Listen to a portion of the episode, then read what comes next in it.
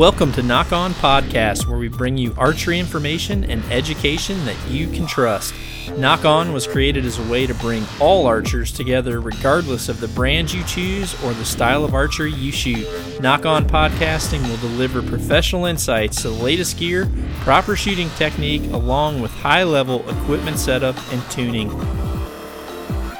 It's Friday, Friday the 18th which means we're one week away. That's my palms rubbing together right there. We're one week away from the opener in Alberta where all heck breaks loose.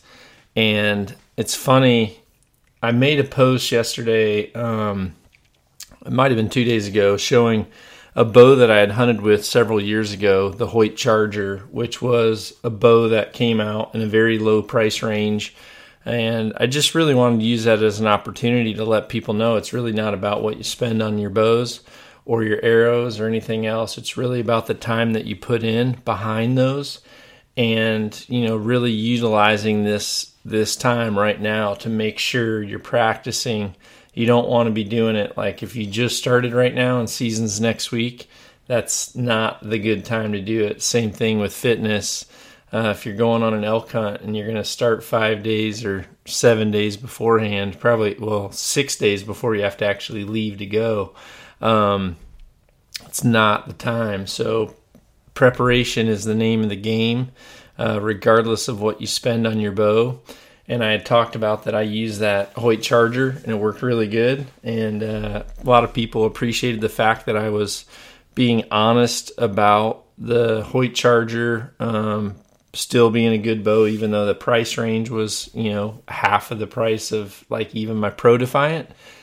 But I also told them that, uh, you know, this year I've been hunting with the Pro Defiant, which is the aluminum uh, version, although I could shoot with um, my carbon bow from last year.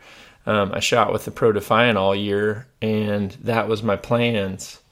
However, um, so if someone accidentally runs your bow over and it's not a carbon riser, then it gets bent. And um, I had an unfortunate event, and my Pro Defiant is officially um, bent like almost like a taco shell. So not that bad, but it, uh, yeah, it had an accident.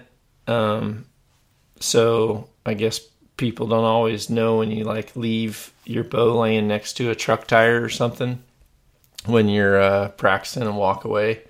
But needless to say, yesterday um, I had to do a an emergency bow build for myself, which was kind of interesting because one, I'm so busy right now I didn't have the time to do it. So I had to have James help me and it's uh, I'm gonna have to break it to you the hard way, buddy. But Rogan had one of his 80 pound um, carbon defiant 34s here still, and I stole parts off that bow. So I now have a Franken bow, and um, I'm gonna be hunting with a carbon riser next week. Um, a carbon riser just so happened um, I was able to use my cams, uh, but I used my riser from last year, Joe's limbs from this year, and ended up with a really cool setup. I've got a, a Pro Defiant um, that is coming in right at about 76 pounds, I believe, um, because I went to the number three cam. I lost about four pounds versus his, he had number two cams on those limbs. Um, so I came in at like 76 pounds and uh, it's flying great. The arrows, those six millimeter axis that I'm shooting right now, uh, really liked that little bit extra weight too. So that's gonna be my um, my setup. So I guess you know it keeps you on your toes. That's part of being that's part of being knowledgeable with your own gear is you really want to make sure that when emergencies happen you're able to react and you're able to get through it um, but one thing I want to make sure I remember to talk about in this podcast is I just want to say thanks to everybody out there for participating in the Nock to Fork. Well, there's there's several things. I want to say thanks for a lot of things, but one of the things is for sure the participation in the Nock to Fork. And today it is Friday, isn't it? I guess I need to look. Is today Friday? Let me see here. I'm not even sure. I thought it was Friday, but I'll be dang, might not be. But anyway, um, I did want to say thanks for everyone participating in the Nock to Fork because um, it had it is Friday. Okay, so it's been amazing the recipes and the plates that you've all put out, and what's really cool about it is, um, and if you if you kind of monitor what I like, like when I like things on Instagram, you'll notice most of the time it's really early in the morning. Like I just spent almost, I guess, almost an hour just trying to go through hashtags and go through things that you all tagged me on. And one of the things that is really cool is just seeing the progression of how all of you are starting to really grow and how well you cook, how clean you cook um, and just really utilizing animals that we harvest. Um, I think that this is like one of the most valid and important things that I've done is, you know, I'm really passionate and I'm really thankful that Traeger is supporting what I'm trying to do with Nock to Fork and really teach people and let people see super clean ways to eat and ways to just utilize a grill. And, uh, you know, we've had some amazing recipes turned in, and we've had people that are just, even though there's not a contest right now, you're still doing it, and that is awesome. Um, so last week, uh, the first week, we've had three weeks of contests, and each week they've given away a, a grill this is the last week because season they told me they'd give away a free grill until season started. So my season starts next next friday. So this is it. This is the big um, weekend they're going to give away. I think i think it's a 15 or 1600 dollar grill package. It's going to be the biggest grill. They make the the pro series 34 um, it's going to be an awesome package. You're going to get all the accessories, shelves, covers, pellets, sauces. Uh, you're going to get a nock on emblem. It's going to be good. And, well, Traeger's going to announce what the category is today at Traeger Outdoors. Um, but I'm going to go ahead and give all of you listeners and the people watching right now live on Instagram a heads up. So the category is open category. So this means anything. You can do pulled pork butts, you can do ribs, you can do steaks, you can do roasts, you can do grinder meat, you can do front quarters, you can do shanks, you can do wild game bacon. I don't know. Well, bacon's good no matter what, but that's going to be the category. This is the big one.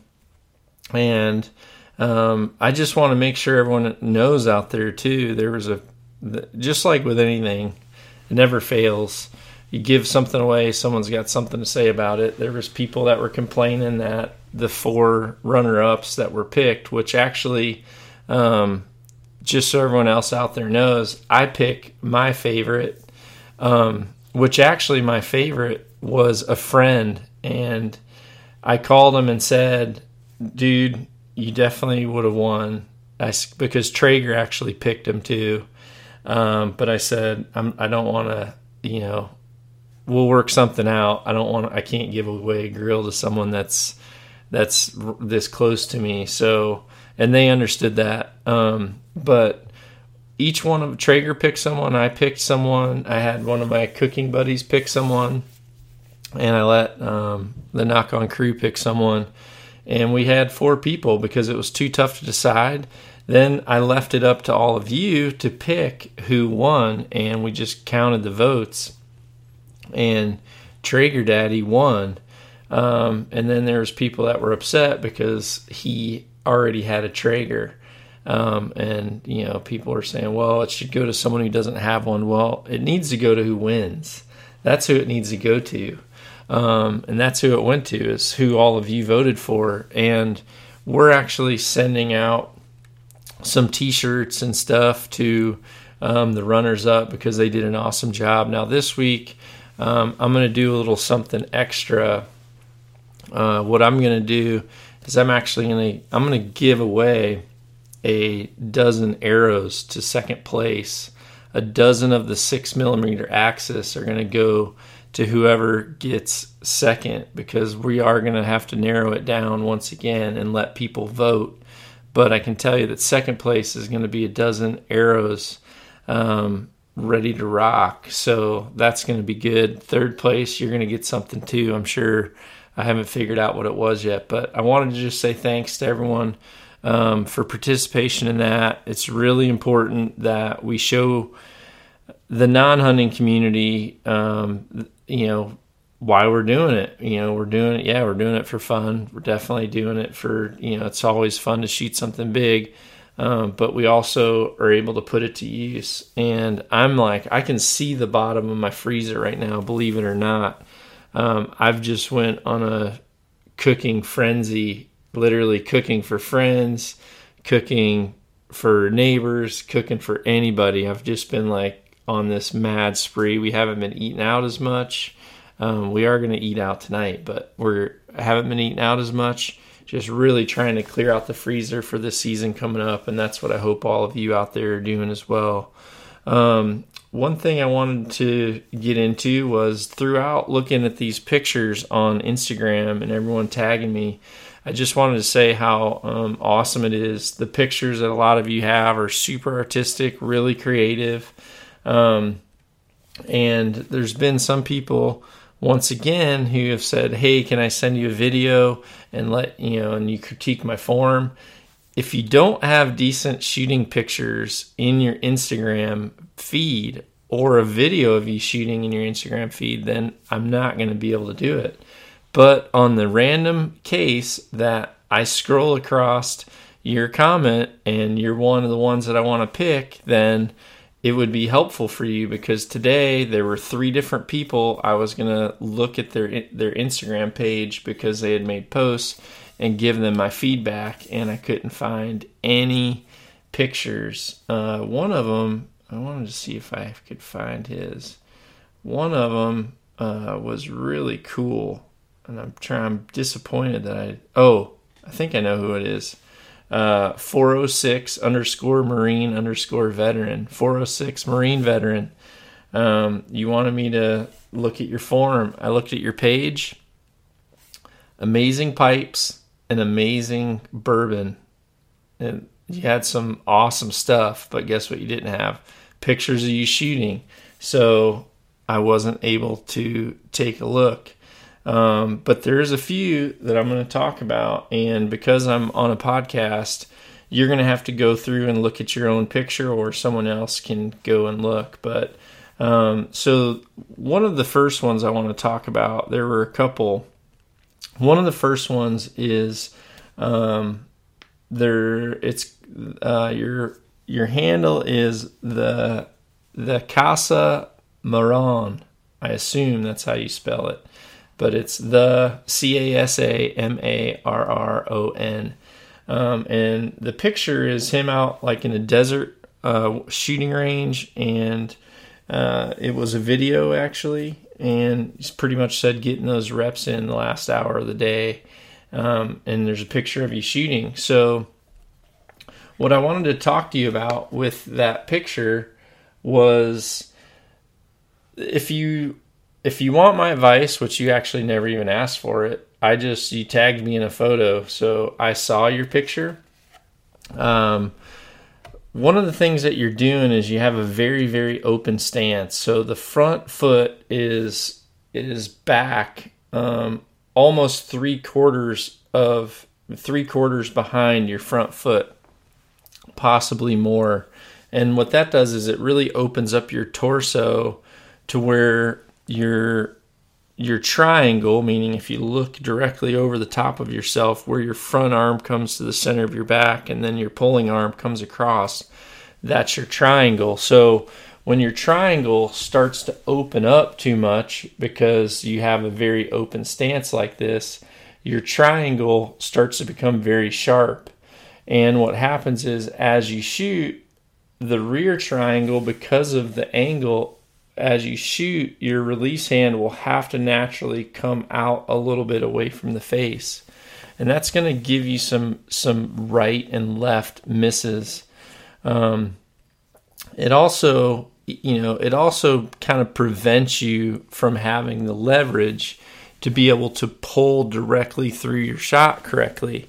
So if your stance is very open, as you come through, your elbow almost has to pull towards 11 o'clock. If you're looking back over your shoulder, your rear shoulder, it's more towards 11 o'clock because your stance is so open.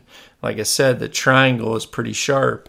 But as you open your stance and you your chest opens up and your triangle flattens out, the rear elbow starts to come more towards 12 o'clock so that as you can pull you have you actually have better leverage to come through your shot. So my advice to you is try to close that stance just a little bit more than where you're at.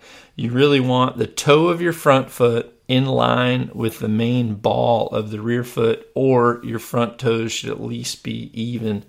Um, don't close the stance but just try to close it more than than what you're doing right now, and you're going to have some better uh, left and right arrows. So the ne- next video that I randomly looked at um, is from TLC Outdoors. Um, so TLC Outdoors, there's a video of him, and he's got a yellow bow, and he's in his house shooting. Uh, for, there's actually two videos that I watched.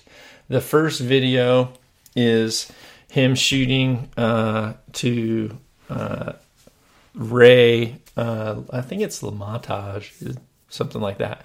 He's a good singer. I actually practiced to him a lot. Um, I practiced to zone out music very often.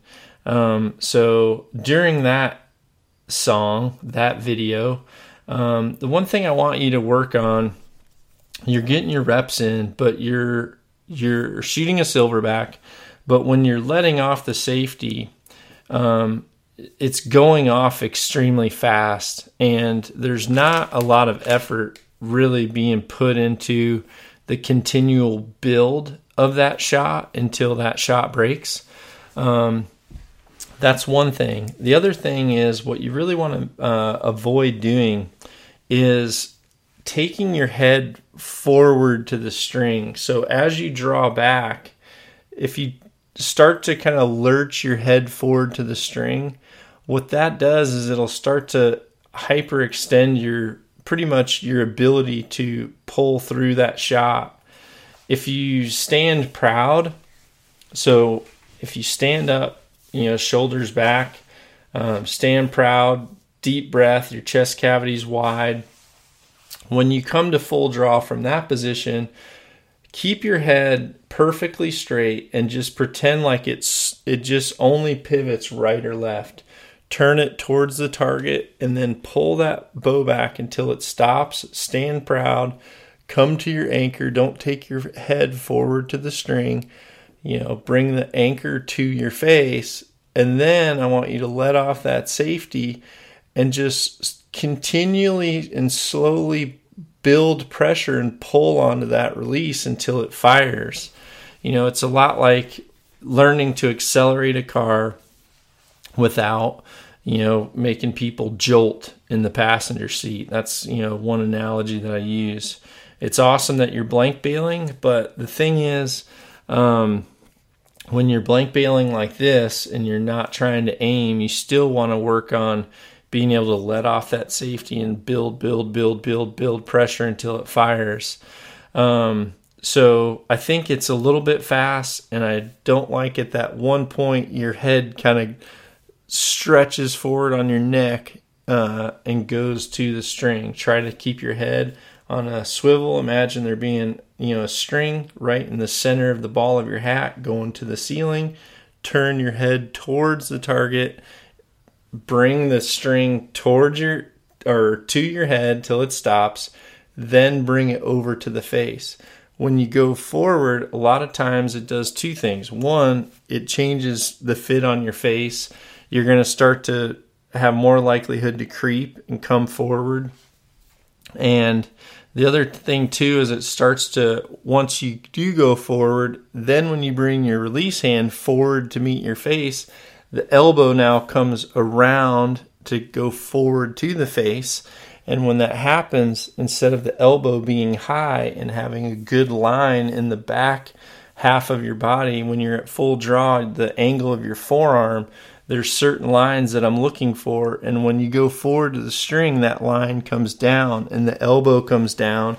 And then when that happens, your your leverage to pull is now pulling down instead of that elbow being up enough to actually come through. So a lot of times when I'm working with students, um, you can see me a touch underneath their elbow, try to get this elbow up uh, the rear elbow up. And the reason I'm doing that is because that changes the load being more on the lats and the bicep when the when the elbow is low versus when I raise this up you immediately feel the weight transfer to the rhomboids in the back which is where you want to activate and pull from so that's uh, my advice to you uh, next here, let's see, I've got one more picture I looked at.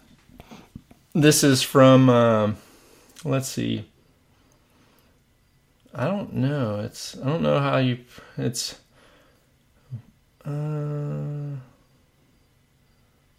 I think it's, well, it's Bo Montgony Boys. B O M O N T G O N Y B O Y S. Uh, again, just a total random. He's shooting in his backyard. Um, he's got a blue shirt on, shooting in his backyard. And if you look up that picture, uh, what you'll notice is uh, his release hand is really inverted. Um, so his release hand is almost completely vertical at full draw. Um, it's not bad, but there's one thing I want to mention about that is um, two angles that really start to change accuracy and change impact is both related to your hand, both hands. Um, so the angles that I'm talking about specifically are the angles of the front thumb and the angles of the rear hand when you're in your anchored position. Ideally, those two angles, the rear angle and the front angle, should mirror one another. If your if your rear hand starts to invert, then what happens is you start to put a lot of pressure on your D loop. And if your D loop happens to be short, then at that time, what happens is um, you'll actually start to slightly bend the string to match the angle of the hand. So when people ask about how long should I make my D loop, there's a couple things related to D loop length, and one is going to be okay if you're shooting a shorter axle to axle bow um, or if you're shooting a short brace height bow, or if you have a very long draw length, where the tri- the triangle of your bow at full draw, so in other words, the triangle of the string, if that's very sharp, then that's going to have to come back a little bit further on the face before the string stops. Um, in order to fit your face properly and be right right under the tip of your nose just past the corner of your mouth, and then obviously the arrow is sitting in the right place. So if your string angle is sharp and it and your and your string does naturally sit slightly behind the corner of your mouth at full draw, then in those cases you're going to probably shoot a shorter loop so that you can still maintain proper anchor position. Now, in saying that, what happens is if you start to shoot the way that you are here, where the rear hand is very inverted, um, then what you need to do is you need to slightly change the angle of that rear hand so that you're not so vertical. And you'll find that it's going to it's really going to help your left and rights because I did a lot of testing with shooting machines, um, just focusing on release angle. And um, what I found is once you start to change your angle from about 37 degrees and higher, the faster it starts to change your impact um, on the paper. So, anywhere from your hand being flat until about that 36 degree mark, you can actually have variation and have variance in your percentage of angle, but your accuracy will still remain where you need it to be. But once you start to invert beyond a certain position, then you again you start to twist that D loop a lot if your D loop short or depending on the type of material on your D loop. That's why some people say, well, should I shoot a poly loop or should I shoot like the D loop? So, um, or the D braid. So the D braid is a material that I actually uh, designed with BCY years ago. Uh, funny enough, it was uh, two top shooters wouldn't shoot it because it was called Dudley braid. Um, so they changed it to D braid, and then the shooter now people shoot it again. Uh, shows you how fickle pros are. Um, so anyway, the D braid is it's a softer material. It's a little bit thinner and it has a lot more pliability to it. That was originally designed for when I shot my hinge releases. Um, when I shot hinge releases, I shot them with two fingers always. Um, when I shot the hinge, because of my position and it did slightly twist the loop, I wanted a slightly softer material. And I found that on an actual hinge release that has a hook, um, I felt like it it actually seated better and the hinge pivoted better when the material was slightly smaller. However, once you go to a, a cocking release or like say a silverback, um, having a little bit thicker material that fills the full gap of that jaw um, actually I feel like becomes more consistent. Um, but it is a little bit you know stiffer. So in this case, if you're using that stiffer material and it's short and you're inverting, you're definitely going to be having not only left and right, but you can also change your high and low impact. So, what I'd like to say is this what I like about shooting two fingers um, and what I like about this release is it's going to allow you um, to really bring that angle down to about that 36 degree mark. So, here's what I look for, and part of the reason why I like a two finger release when I draw back and I bring my index finger under my jawbone and my middle finger right above the jawbone, what I f- find is I won't feel the pressure of my ring finger or my pinky finger. Now, if I start to all of a sudden feel a third finger on my face, then I automatically know that I'm changing the angle of my attack on my release, so to speak. So, you know, if one time you pull back and all you feel is one finger, then it means you're really flat. The next time you feel two, the next time you feel three, the next time you can feel the pinky, you feel all four. Um, that's showing you how much that varies. So, I would like it if you felt index the most middle finger, uh, you know, probably two thirds uh, index, one third middle. And if you want to slightly feel the ring finger, just a fuzz, then um, then I think that would be good. But the front thumb should also be right at about the 40 degree mark or so. The rear, the front thumb, that position is critical because as the thumb starts to turn up, like this, you'll actually start to apply pressure on the right side of your riser. So your bow's going to want to cant, and you're going to be the type of person who ends up needing a big stabilizer to offset it, or you're going to end up always fighting your bubble. So having the front thumb, you know, in that position, same position as the rear hand as they come back together, then those angles right there are super good. So there's a, a couple people, just random. I'll give you some advice uh, based off pictures that you stuck out there. So hopefully that helps you guys out. So let's jump into some questions, some Q and A's, um, and I guess uh, there's so many topics right now I want to podcast on. It it kind of stinks because there's um, I really want to get my buddy Preston on here. Uh, he's like geeked out right now with um, some of these innovations that we've been testing um, with some of the different um, deer minerals and protein pellets that we've been doing, and uh, actually came up with a pri- uh, proprietary um, ingredient and formula with something that's really had some ridiculously cool uh, results with uh, deer not having uh, any of the biting type insects on them, like ticks, um, crap like that. I mean, how nice is that going to be?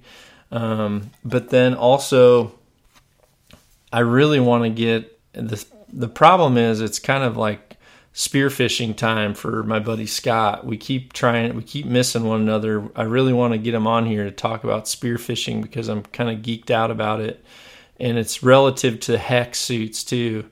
Um, I really need to. I've got so much documentation on hex that I had been stockpiling for all these years that I really want to get out to all of you out there now that I'm finally able to like expose myself and actually bring it out from underneath my shirt.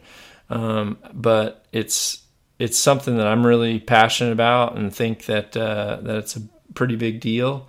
And um, yeah, there's some other exciting stuff coming. There's definitely some uh, some cool products coming that I've been working on that are finally coming um, out of the machines right now. I've actually got one coming today that I'm super excited about. It's going to be here next day air today. And I'm going to shoot it, give it a few rounds, and then uh, if all is if all works the way I think it should, then we'll be going into production with that, which is going to be really really cool. And then I also wanted to. Um, I've been meaning to get some videos out, just showing um, some of the different things with the AeroRest, some things that I've the AeroRest has been out, the Elevate has been out long enough now to where a lot of people are setting them up um, themselves at home, which is really cool. Um, there's so many of you out there that are doing your own setups. That's another thing. I look through Instagram and I see how many people have like the Nock On wrap pads and they're fletching their arrows for the first time themselves um, super awesome. You're gonna your archery is gonna go to a whole different level just because of the fact that you're able to start understanding some of this stuff yourself and working through some of this yourself. Uh, it's really really important. And with the elevate, there's a lot of you getting them and setting setting them up, but there's a few little things that you're doing that are not maximizing how that rest functions um, some people have broke blades because press- the pressure on the blade is being put too severely on the arrow shelf. Um, they're also not bringing the cage up to the proper position as well. Um, I've seen some people put them on, you know, attach the cord some pretty funky ways. So um, there's some pretty neat ways to do it. Um, like with Mathews, I've seen um, several different ways been done on the Mathews limbs. Um, so I kind of want to share some of that at some point too. It's just it comes down to time. Uh, so many things that I want to do and talk about and show you all. There's some really cool, like super inexpensive products from this Hunting Made Easy company. Um, I started out just getting like a camera stand from them. Then I got like this bow hanger that I put together in the backyard, um, which I haven't had a bow hanger at either one of my uh, ranges ever. I've always just hung it on like my hot tub towel hook. so um, now that I have a rack, uh, it's it's awesome. So at some point we got to get through all that um, and do get some of these podcasts going. But um, I'm going to jump into some of these questions for from you for right now, anyway. Um, this question is from A White 45, and he says, I'm struggling with the transition from the silverback to the Noctuit.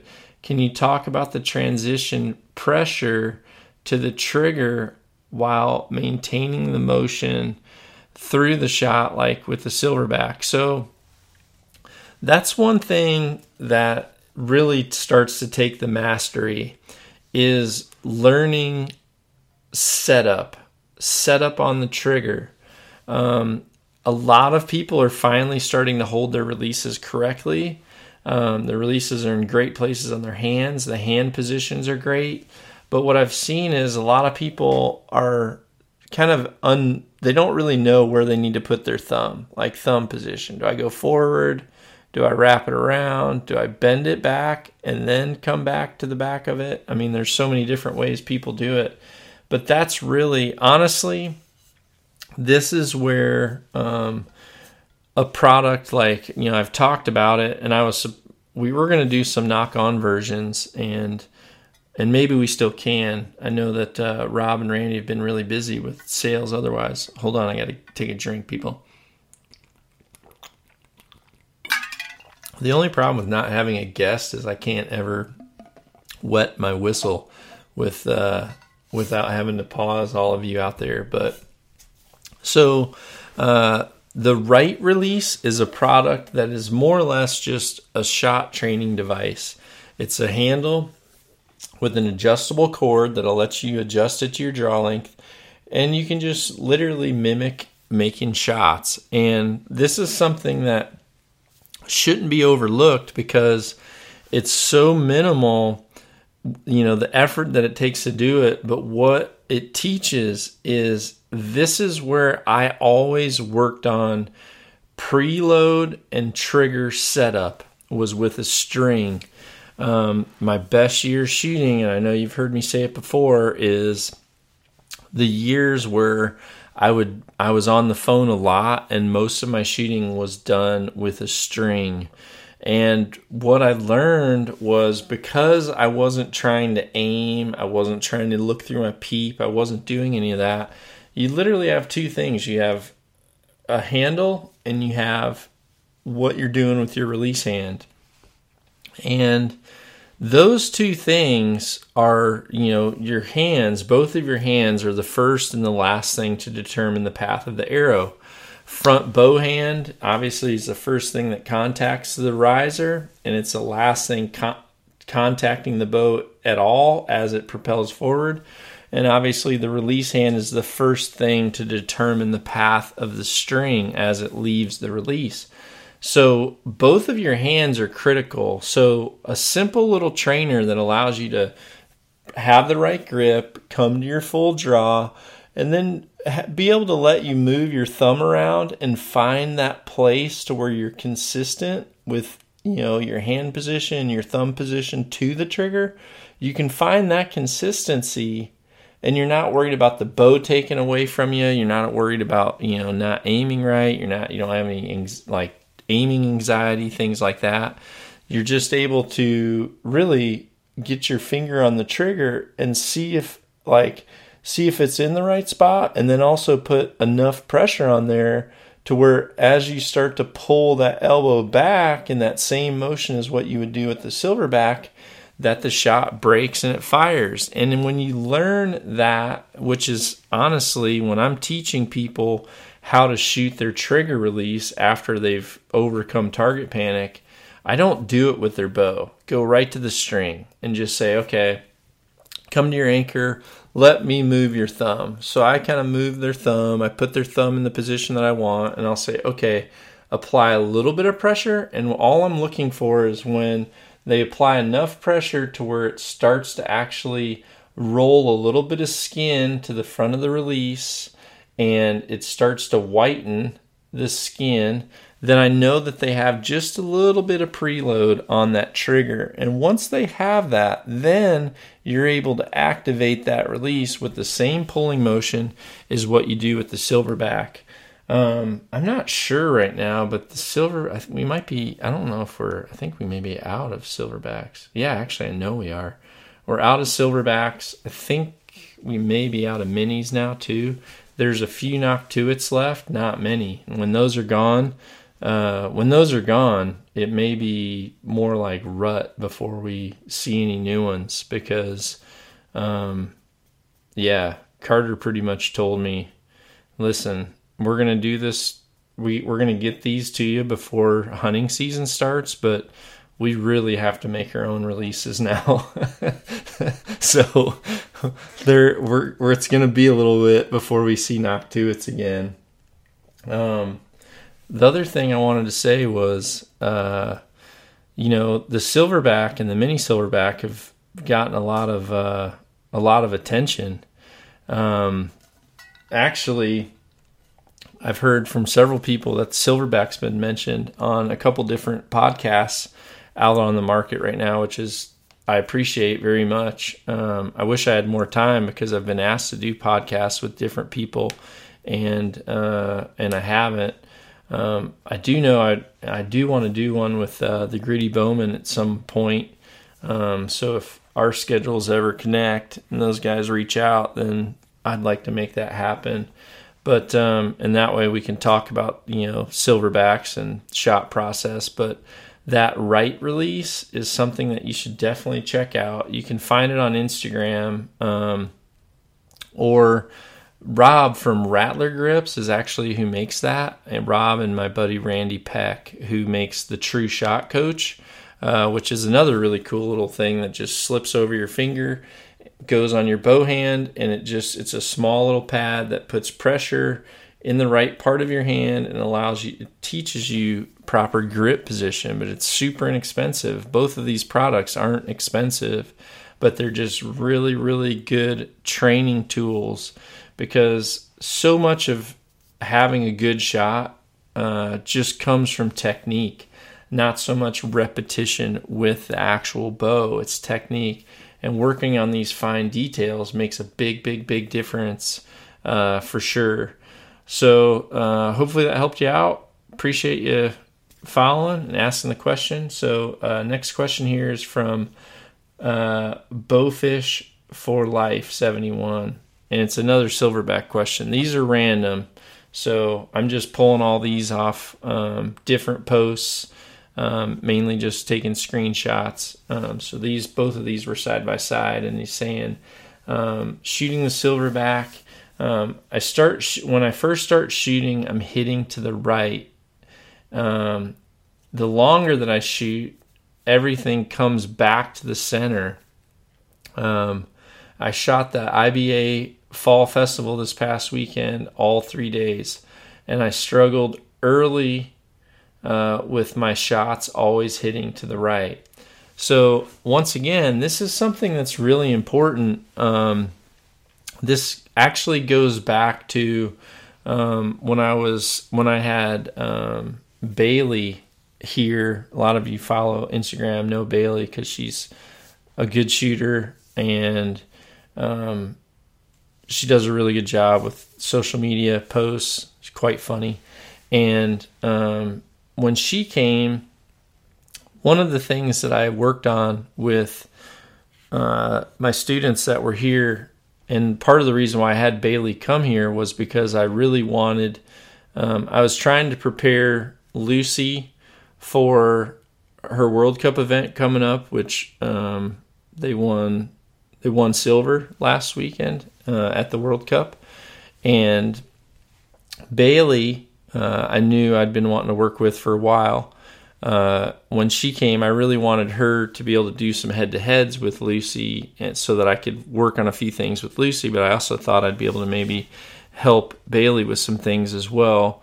Um, I had never seen her shoot, so I was just assuming that.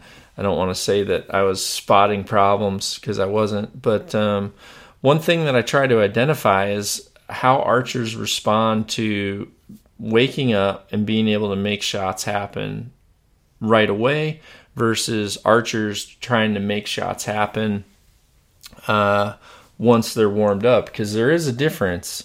Um, one of my buddies is the master at literally take you know he shoots for like two hours at a time but it takes him like about the time i'm wore out is when he's starting to actually make good shots and um, and the longer he shoots, the better he shoots. He just like you know, it's like it's like he starts to relax enough to where he gets shoots better and better and better and better. And then I'm like way past long overdue. I'm shot out, like just struggling to to get my bow pulled back, and he that's when he's making his best shots. Um, so I think from a hunting practicality and especially a tournament archer's point of view, you got to be able to come out of the gate shooting in the middle I mean, sometimes you only get one arrow and it might be 10 minutes after legal shooting light. So you don't want to have to have 10 shots before you're hitting the middle. So, how do I do that? Well, the focus has to be, and this is one thing that I really like about the silverback, is the focus has to be on the dynamic pull through the shot and coming through the shot. A lot of times, what happens, and actually TLC Outdoors, this is one of the things that I'm worried about with you when I talked earlier in the podcast about when he lets off the safety and he starts to pull, the shot breaks. What happens is when you're not really trying to come through dynamically to where when the shot breaks, the release hand comes back over the top of the shoulder. If you're letting off and you're barely pulling and the release is just firing right here, just down and away, down and away, and the release hand isn't really breaking and coming through, then as soon as the you let off the safety and you kind of come out or down with the face, the string comes out and through, and you start to send your arrows um, in that direction. So if you're coming out away from the face um, instead of through the shot, then that's going to happen. Uh, the other thing too is you know sometimes people get into their string a little bit tighter. Um, and then as they wear down, they start to, you know, become a little bit more lax on their facial pressure and things. Um, without sh- seeing you shoot, I can't really answer those questions, but I just know that when you go out there, uh, a couple things. If you're at a tournament, you recognizing that is really, really important because it's going to allow you to identify okay hey it takes me a little while to wake up so i'm going to do something to wake myself up.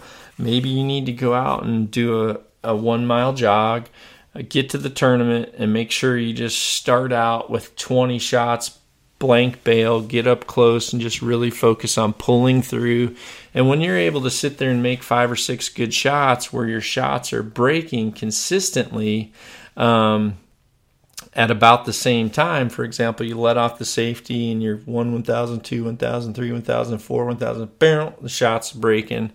And then also the next shot, you're like 1 1000, 2 and then it breaks.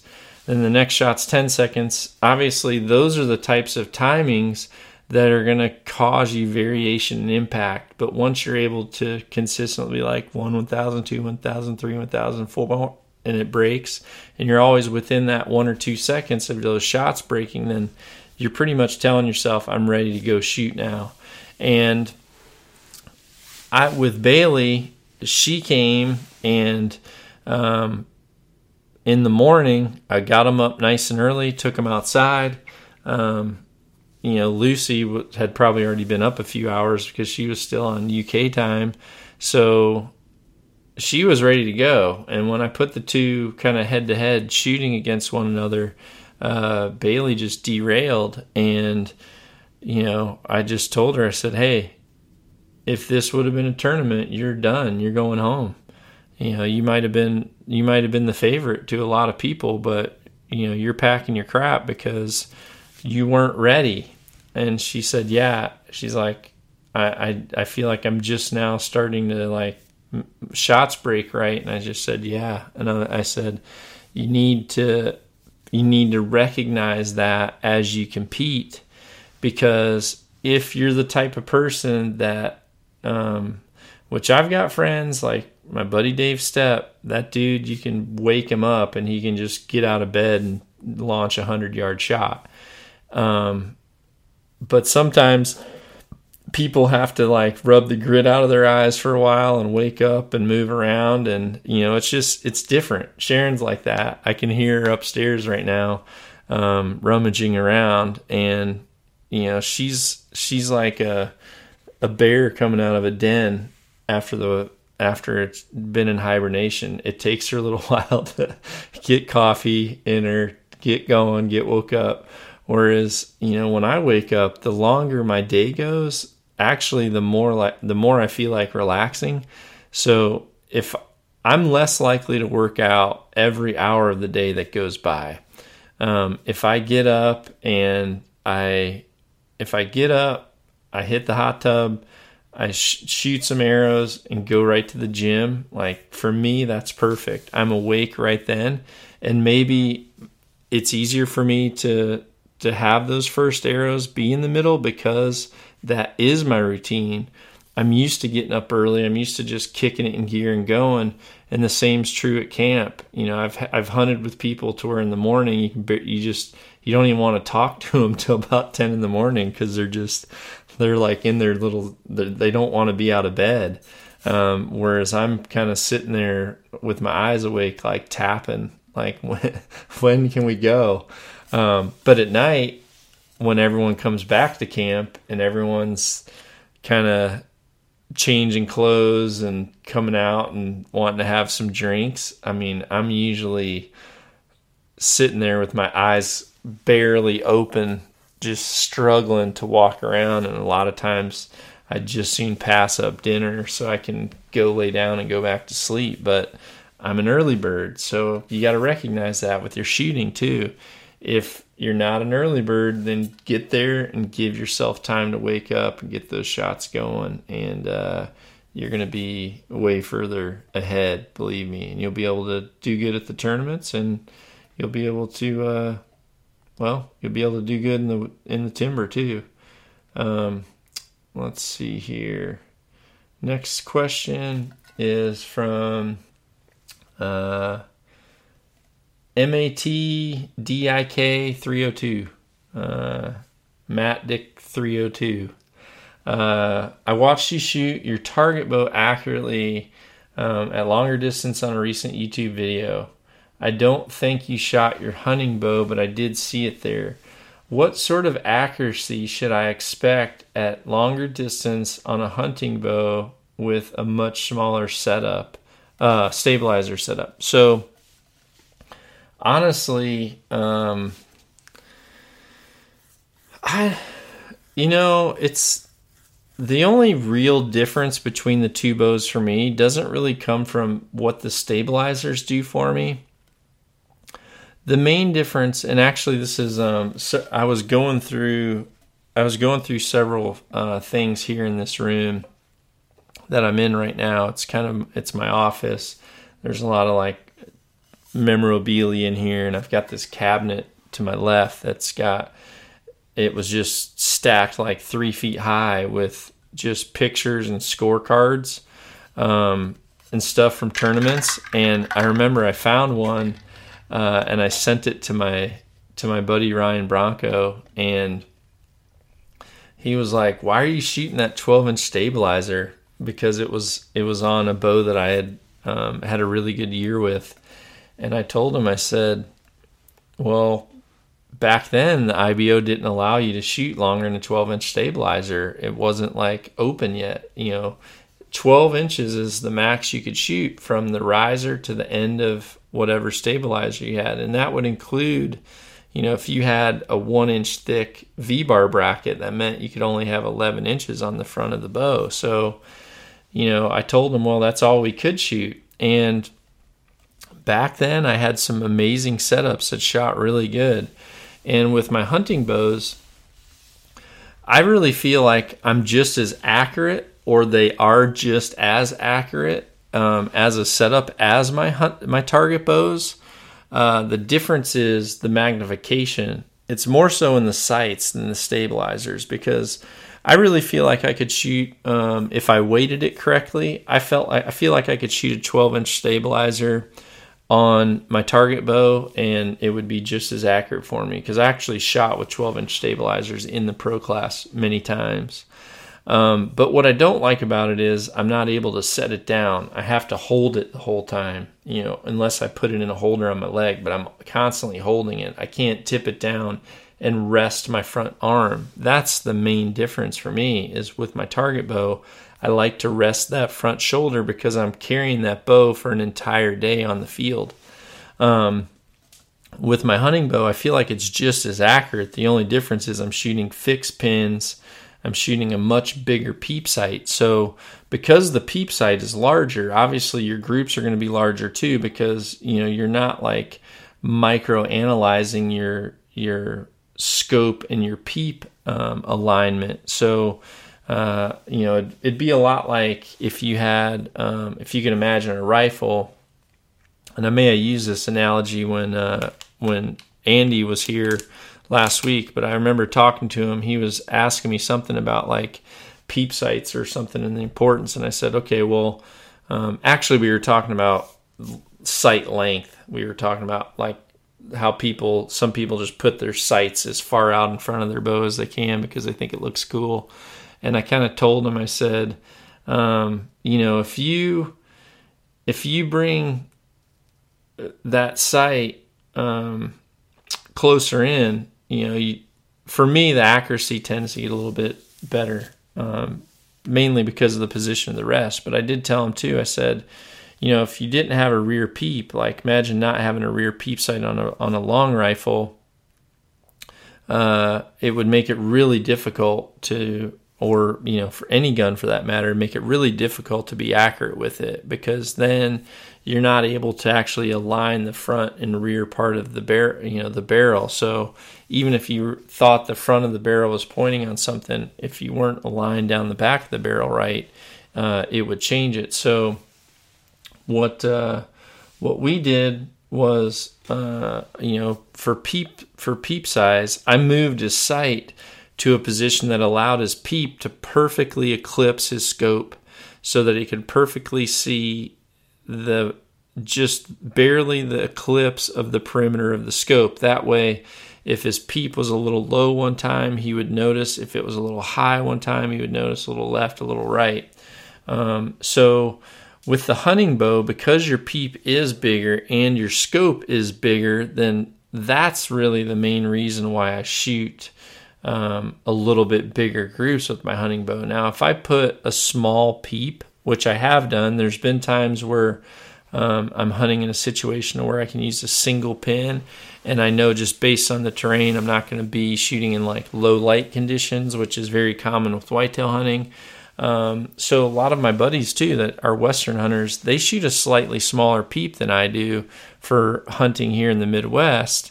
Um, just because they're they're more open country uh, type hunting, so they're able to shoot a single pin where they have time to adjust it. They shoot a slightly smaller peep, and like with those setups, I'm just as accurate. But once again, if I start to shoot a bigger peep, bigger scope housing, no magnification, a bigger pin, like an actual, you know, the fiber optic pin is a lot bigger on my hunting bow because I'm really just trying to cover the kill um, or cover the heart, you know, as I'm aiming. I'm not really um, focusing on holding my pin right in the center of an X. So it's a little bit different. Um, but I think the two, ideally, the accuracy between the two should be the same. Um, the difference is just going to be your ability to actually look through it and point it as accurate, you know, and I just don't think that you can be as accurate that way just because you're not able to have the object magnified. You're not able to to really pinpoint how where your pin's holding. And like i said it's harder to align the peep the bigger the peep is you have room to play around whereas if you're shooting a little 29 millimeter lens um, with a, a micro peep uh, you know, if you move your head or if you change your left and right or up and down at all, all of a sudden now your scope image is being cut in half. So that's really the difference. Accuracy wise, if you put them in a shooting machine, they should both, uh, they should really shoot the same. Uh, next question here. I'm, I'm, I'm getting hungry, people. It's been an hour. I've got to open this bar up. I'm opening this. Hopefully, it doesn't stick my my mouth together as I'm I'm going to eat and podcast. Um, what is the block game you were talking about putting on your new website? This is a question from Daniel underscore McKenzie 79. So the block game is a practice round that my plan with, with the new website, um, and yeah, I'm not going to talk about when it's coming out because who knows. But the plan is that you're going to be able to have um, bi weekly challenges by me, and I'll give you a round to shoot, and then I will shoot the round and post my score so that you have a bar to what you want to, you know, to try to beat that score because I'm not, I'm, you know, I don't shoot perfect practice. Um, I try for perfect practice, but you know, I do miss.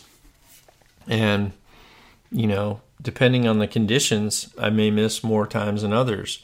Um, there's times where I don't. Like actually, in the I did a live feed with Andy uh, in the backyard, and I used the wrong pin on the mountain line. We were talking about gapping pins, and I actually gapped with the wrong two pins and airballed one. Um, which is pretty common. I either miss the whole target or I hit the middle. like that's my problem. I either misset my sight and completely miss or I put it in the middle. So I don't I would almost like the in between. But anyway, um, the block challenge was pretty much a, a round where I think I shot I think I shot four arrows at a time and I shot each side of that block um, at a different distance. So I shot the small dots at uh, 20. Then at 30, I shot the the next bigger dots, the four dots. Uh, then when I went to 40, uh, we shot at just the kill zone on the animal silhouette part. Then we went to 50 and 60 and shot at the big dot um, and then did that for I think three rounds or something. And then pretty much you just tally, you know, it's hit or miss. You're either you either hit the dot or you miss the dot. That's all it is. And uh, that's what the block challenge is. There'll be there'll be different ones. We'll have different targets. There may be days where I say, okay, let's shoot a Vegas round. Um, let's shoot a Vegas round at 30 yards. Or okay, we're gonna shoot, you know, get a 3D target here's what the the size of your kill zone. You know, we're to shoot 100 arrows at 40 yards. Different things like that. They're just different challenges that I give myself. And uh, once those happen, I want to be able to let you all compete against me. Um, let's see here. RJ Clockmaker says, um, I want to hear why you switched back to a thumb trigger after spending years getting over target panic. So, I guess with that one, um, that's kind of a it's kind of a tricky question to be honest with you, um, because the reality is, even though even though I shot really well with the hinge, uh, and even though I can't complain about having any problems, I didn't have any anxiety, I didn't have any anticipation, I didn't have any. Um, I don't know. I didn't have. Any, I really didn't have any issues at all um, with the hinge. It was accurate. I liked it, um, but the thing that I didn't like was I had to shoot mine pretty hot um, they were always kind of just ready to go. So I had to shoot the hinge a little bit hot because of the way I shoot it. And the way that I do shoot it is, um, you know, I like to draw back all the pressure on the thumb and index finger. Obviously, you have to. Um, otherwise, if you if you don't, you're going to fire it, right? So at that point, I would anchor the same as I do now. Tuck that index finger under the jaw, feel a little bit of middle finger over the top of the jawline. And then I would start to, as I'm building and maintaining pressure against the wall, I would slowly start to relax the index finger and allow the hinge to pivot around the middle finger until it fired.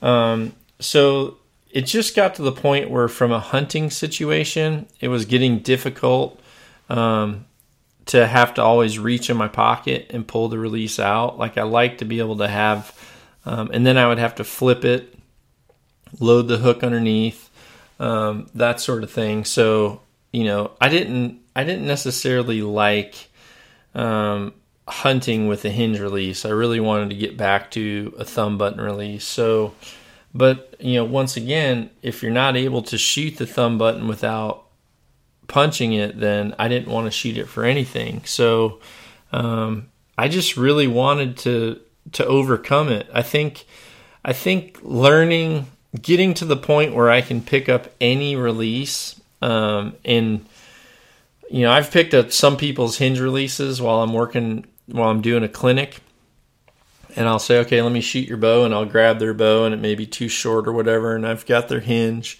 and because they're used to like putting their hand in such a different position than mine at full draw, there's times where I mean I'm like waiting, feels like a minute for that release to rotate enough as I'm relaxing and pulling until it finally fires, and I don't feel any type of anxiety or panic or rush.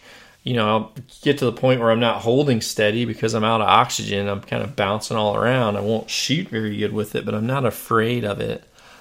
And I think if you can get to that point, you you've made a pretty important uh, jump in your life. I think you've got to a point where you're truly mastering archery when you can utilize any release aid and get the same result.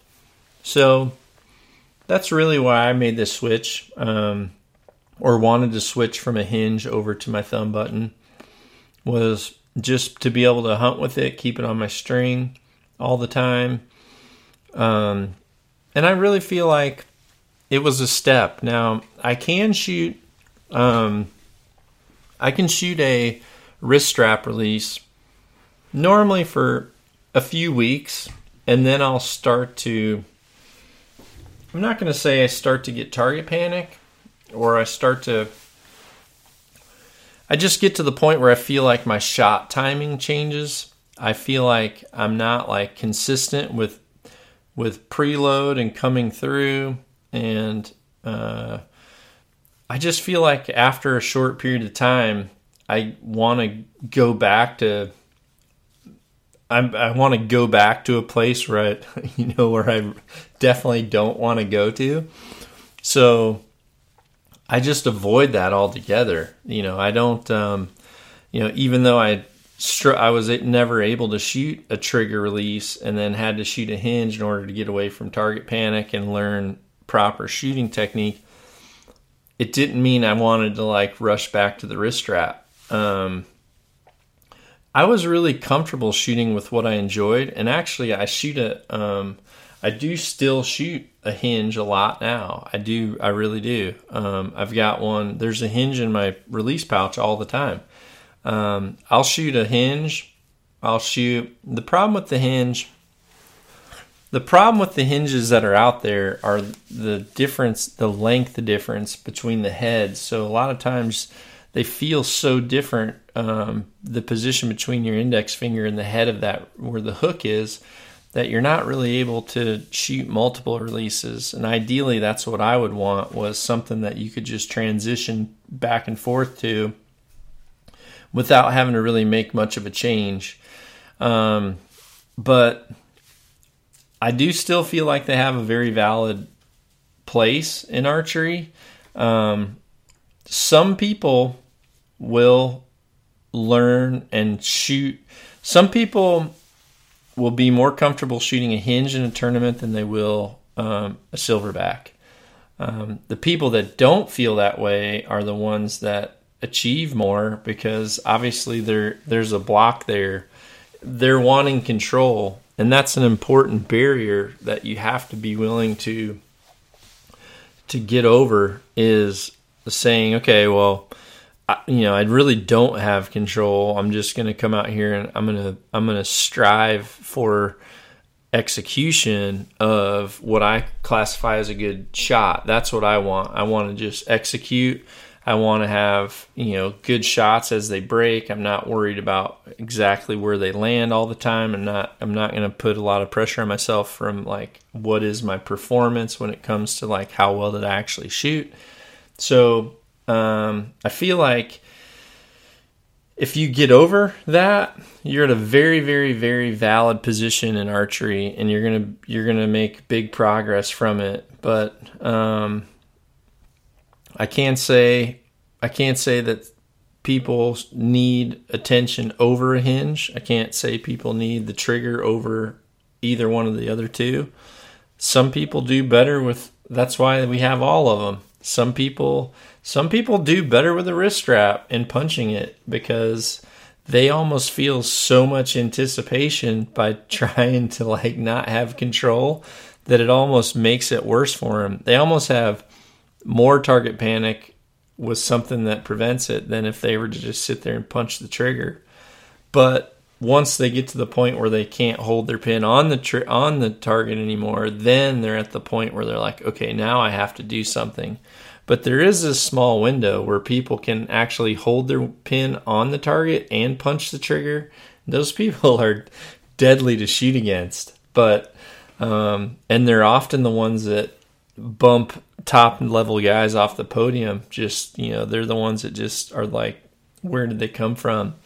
But uh, they're usually not around that long, and their struggles they get real so I'm I just try to avoid all that. Um, so next question here is from JS Studios asking what exactly does your front hand do before and after the arrow is released? Well, the front hand should always be relaxed. When when I teach people and I have them at full draw, what I try to tell them to do is relax the bow arm from the front bicep forward. So, you know, I'll tell them, okay, relax it, relax it. And you can see that the tension in the front of your hand, so in other words, on the knuckle side of your hand, you can see that that tension in your ligaments there and your tendons, once you do relax, that goes away. But if you're tense you can see the tension through there. And again, what I believe with archery is the more you rely on muscle, the more opportunity that there is for muscle to fatigue and feel different from day to day. Utilizing skeletal structure and anatomy is way more repetitive because it's going to do the same thing all the time. Um, so I like the pressure on the front hand um, of the bow to pretty much connect through at the base of the thumb where it comes through the wrist, which goes to the elbow, goes to the front shoulder. Um, that position there is what's supporting the bow. The front hand is relaxed where there's no tension through the back of the hand. And the you know that's why I don't like to see the the when the fingers are straight out and forward then you're using muscle to do that. Or if you're like curling around and touching the front of the bow, you're obviously adding tension that way too. So I like the from the bicep forward to be completely relaxed. And when it's in that position, if you have, you know, slow motion and you shoot, what you'll find is as the release breaks and the bow starts to literally the bow is collapsing on itself. Strings coming forward, strings coming to the riser, risers coming to the string. They're literally trying to collapse, but the front hand prevents the full collapse. The front hand allows the bow to press on the front hand, and because of that action, there's going to be an equal and opposite reaction, which is then the bow projecting forward and depending on your bow's design, that's really going to determine what the front bow hand does. If your bow is designed with a slightly shorter riser and with longer limbs, or if your bow is designed with limbs that aren't like parallel or beyond parallel, where they're actually arced, then, which in those cases, if they are parallel or if they're arced, what happens is when it shoots, the limbs thrust up and down instead of thrusting forward. They thrust up and down, so the bow doesn't really go anywhere. Now, back in the day when we shot, you know, you go back to um, when we shot risers that were like 20 inches long, and then you had these big 15, 16 inch limbs. The angle of the limb was fairly steep, fairly vertical.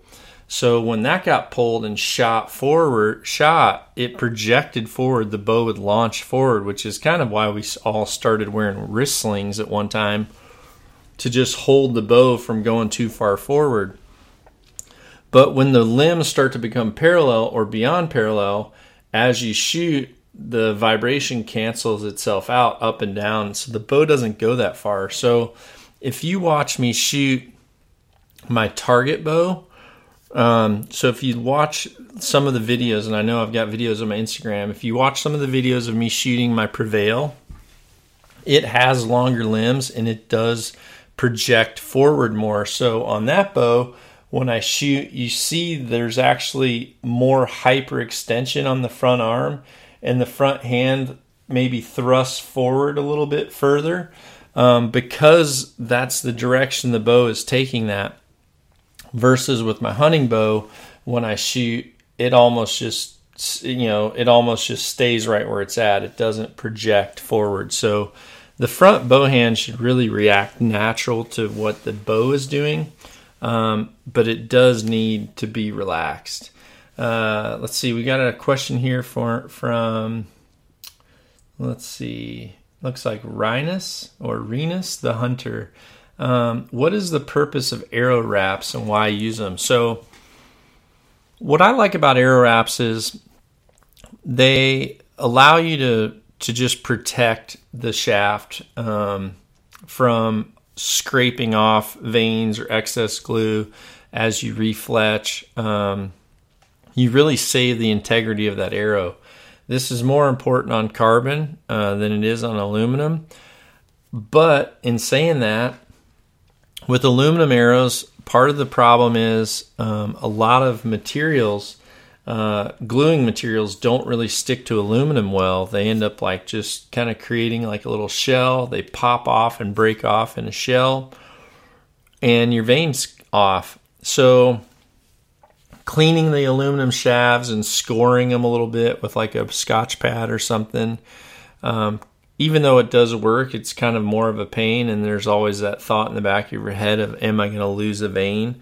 Um, so the vinyl cresting or the wraps, it actually allows the glue to cure a little bit better, and the adhesion is always much better on vinyl.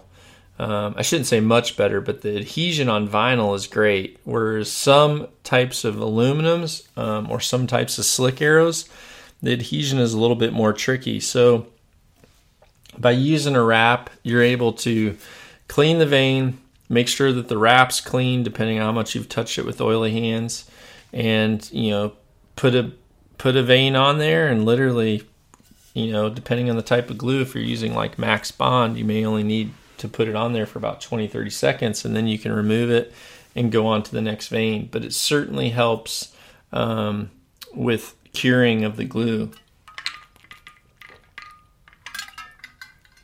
Um, so the next one is from I don't know if it's Tachik, T A Chick, or Tashik underscore. So T A C H I C K underscore. Um, I'm not sure how you pronounce your handle, but you're saying my groupings are great for shooting with the silverback and the Noctuit, but how do I get better accuracy? I shoot this in the same spot, and the groups tend to be on uh, but they won't be center often. Well, you're another person. I looked through your uh, social media, couldn't really see any pictures of you shooting. I did see some pictures of shooting of groups on a target, but the ones you posted looked pretty darn good. Um, they looked like they were in the middle. So um, you kind of contradict yourself. You say your groupings are great, um, but how do you get better? Um, so really, without seeing you, it's hard to say. But one thing that I can say is there's a lot of people out there that look a hundred times better just based off what you're reading and seeing and trying to mimic.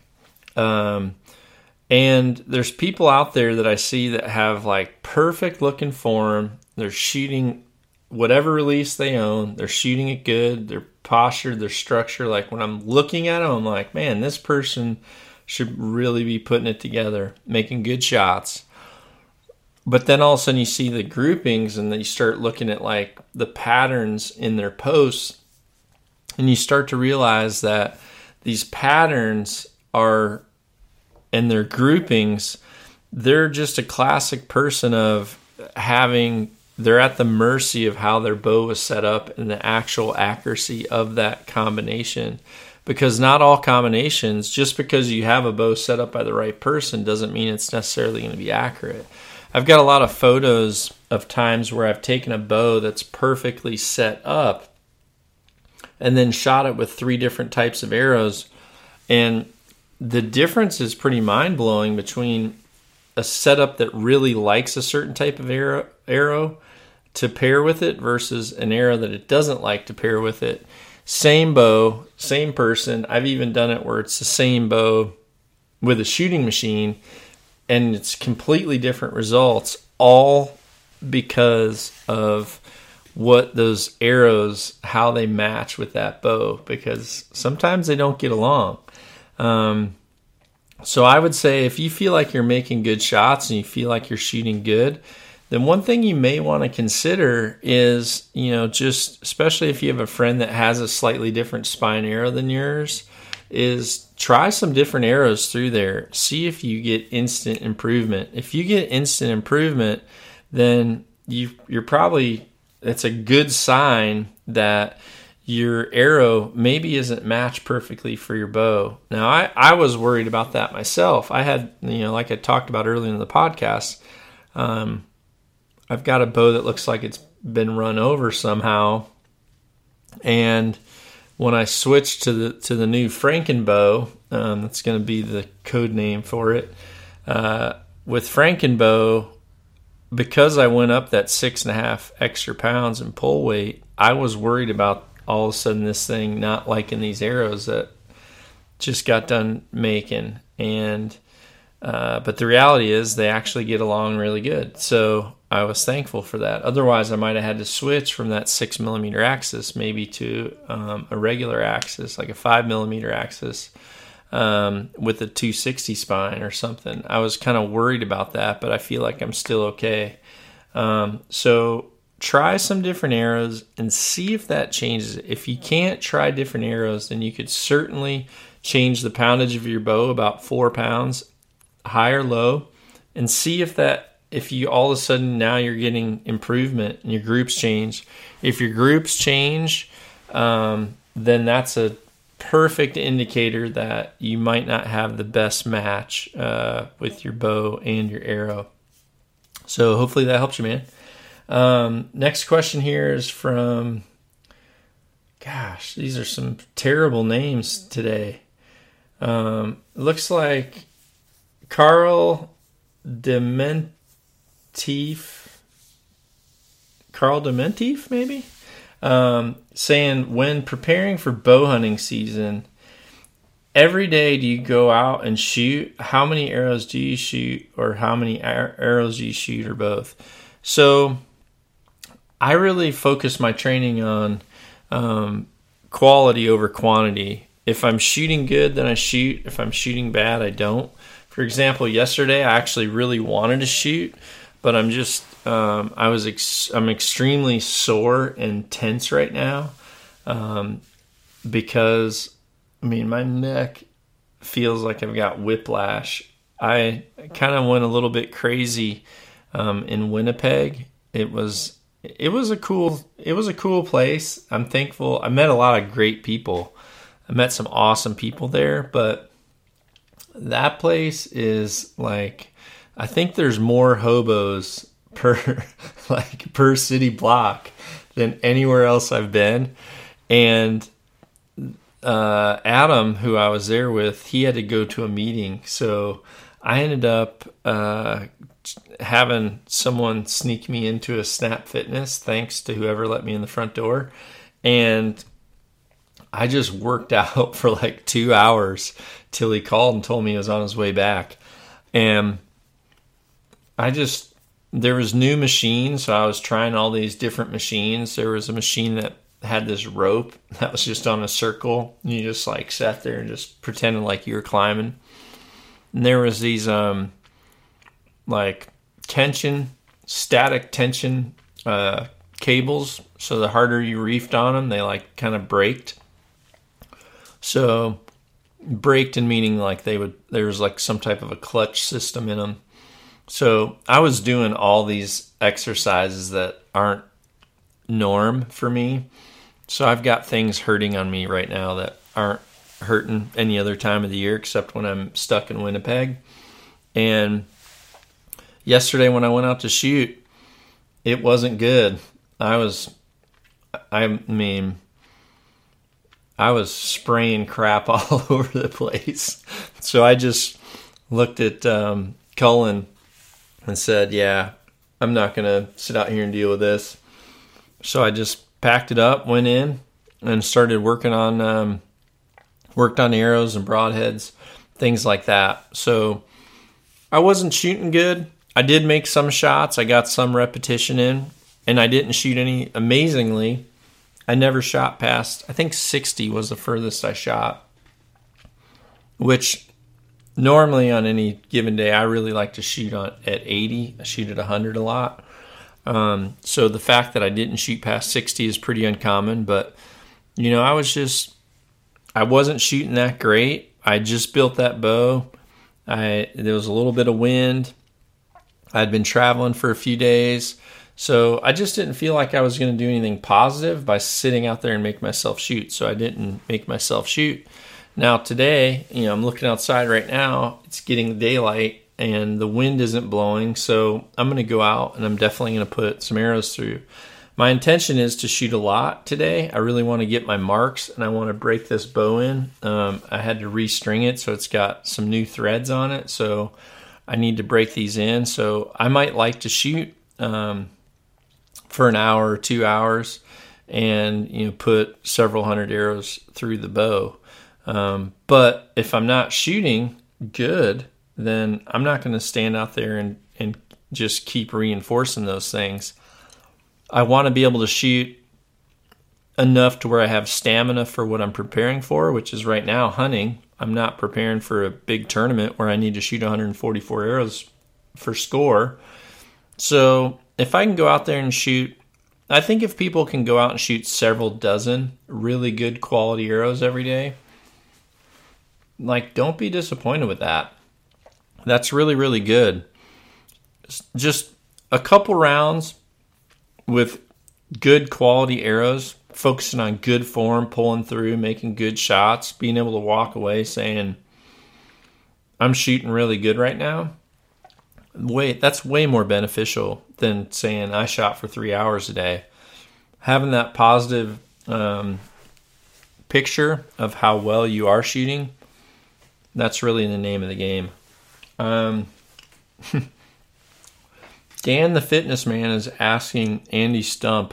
This is off. Um, I'm still going through questions from when Andy and I did a podcast. Um, Dan the Fitness Man is asking you, Andy, uh, why did you try to kill his liver in 2007 at the CrossFit L2 certification in Santa Cruz? and he's got a sick face. well, Andy's good at killing people's liver. Like, he has two ways to do it a fast way, that's probably with a bullet or a knife, and he has a slow way, which unfortunately his friends learn the slow way, and that's by a slow, miserable alcohol poisoning. I've been there, Dan. It's not the best way to go. I almost would rather take the knife. At least the next morning, I probably would have said, Could I just take the knife? But, uh, all right, next way. Next thing is um, from uh, Matt. It's I don't know if it's Matt Rape or Matt Trape. So either one. Uh, for the last two 3D seasons, I've had issues in the beginning of the season with mostly my mental game and a little bit of shooting. It's basically taken me all season to get back to where I feel like I'm shooting at my best. How would you suggest staying on top of the mental side of the game during the hunting season? So, that's kind of it's not complex, I guess, but I'm just sitting here thinking because I don't prep for any of these questions, I think there's a lot of different ways to skin a cat, right? So, and if you're if you're a cat lady, a real cat lady, and you're upset by me talking about skinning a cat, then it's a figure of speech. Um, I did have to skin a mountain lion, and mountain lions are really tasty too, by the way. Uh, really good. But anyway, you know, I really feel like your mental game is strong when you are constantly, you know, if you're if you're confident, then your mental game is strong. If you're not confident, then your mental game is obviously going to be weak and confidence comes from from I think confidence comes from consistency.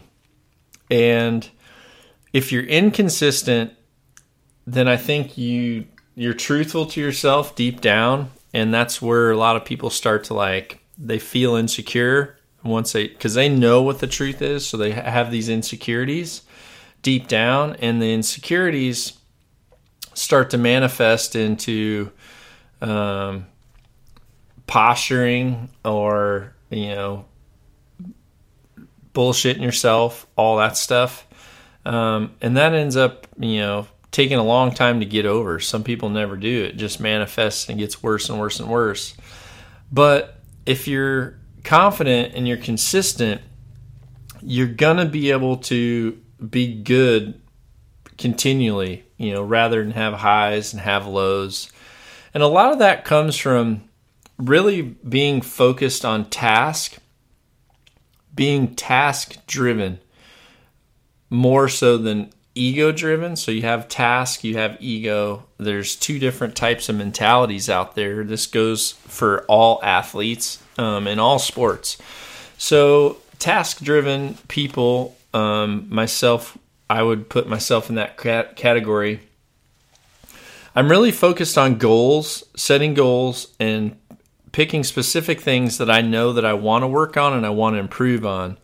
Um, for me, a lot of times that's making whatever is weakest in my, you know, my weakest part of my game. I want to make my strongest. That's normally one of my top goals. Um, so being able to focus on the task, and task could include um, telling yourself, okay, I want to, you know, all I want to do is execute good shots this tournament. That could be a task. Another task could be, you know, I want to I want to shoot the silverback for a full tournament for the first time. Another task could be, you know, all day I'm, you know, I'm not even going to look at the scorecard. I don't want to worry about the score. I'm going to go out and execute shots, let the cards fall where they where they may, and at the end of the day, I'm going to figure out where they fell. The flip side of that is the ego side is, you know, you want a certain score, you want to know how so and so's doing. You want to know what where you placed.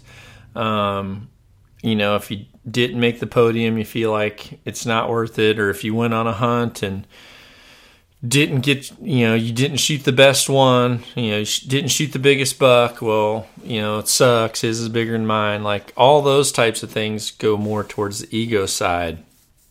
And confidence, the problem the problem with the ego driven athlete is their performance, their peak performance, rides on the position of their ego. So if their ego gets hurt or if they start to question themselves, um, then those people normally really tend to underperform and they have these massive slumps where they dive. They can be on cloud nine and they can be unstoppable. But then all of a sudden, once they get that little disruption or they have that first slump, it's almost like at that point, that slump, because it impacts the ego, it's an instant nosedive.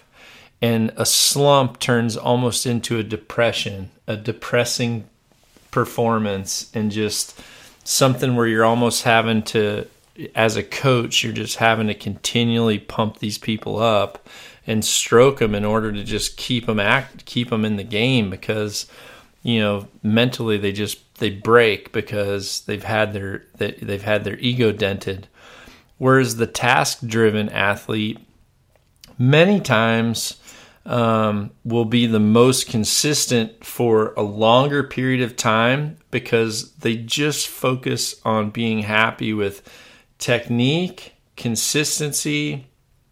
They're really focused on um, setting goals and going out and just um, initiating a game plan and being completely happy coming home and checking all the boxes off of that game plan. Even if the plan didn't win, the fact that they went out, had a plan, and checked all those things off, they're they're super content with okay, you know, we stuck to the plan, we did exactly what we thought, but um, we didn't win, but we can make some easy adjustments and we'll go out with a new plan of attack. And if we check all those boxes off with this new plan, we should be able to do good. That sort of thing is a way better mentality. And with hunting season, you know, really focusing on, uh, you know, focusing on good shots uh, during the hunting season and then utilizing your hunting season to do some practicing you know, don't take the entire hunting season off from your tournament stuff. Um, one of the things that I didn't like about being a target archer was the fact that they started having indoor tournaments at the end of November. And what I didn't like about that was that meant that I really had to start utilizing like several hours in November for practicing indoor archery, which I thought that was kind of miserable. Um, but the reality is, I actually was able to still, um, I could hunt.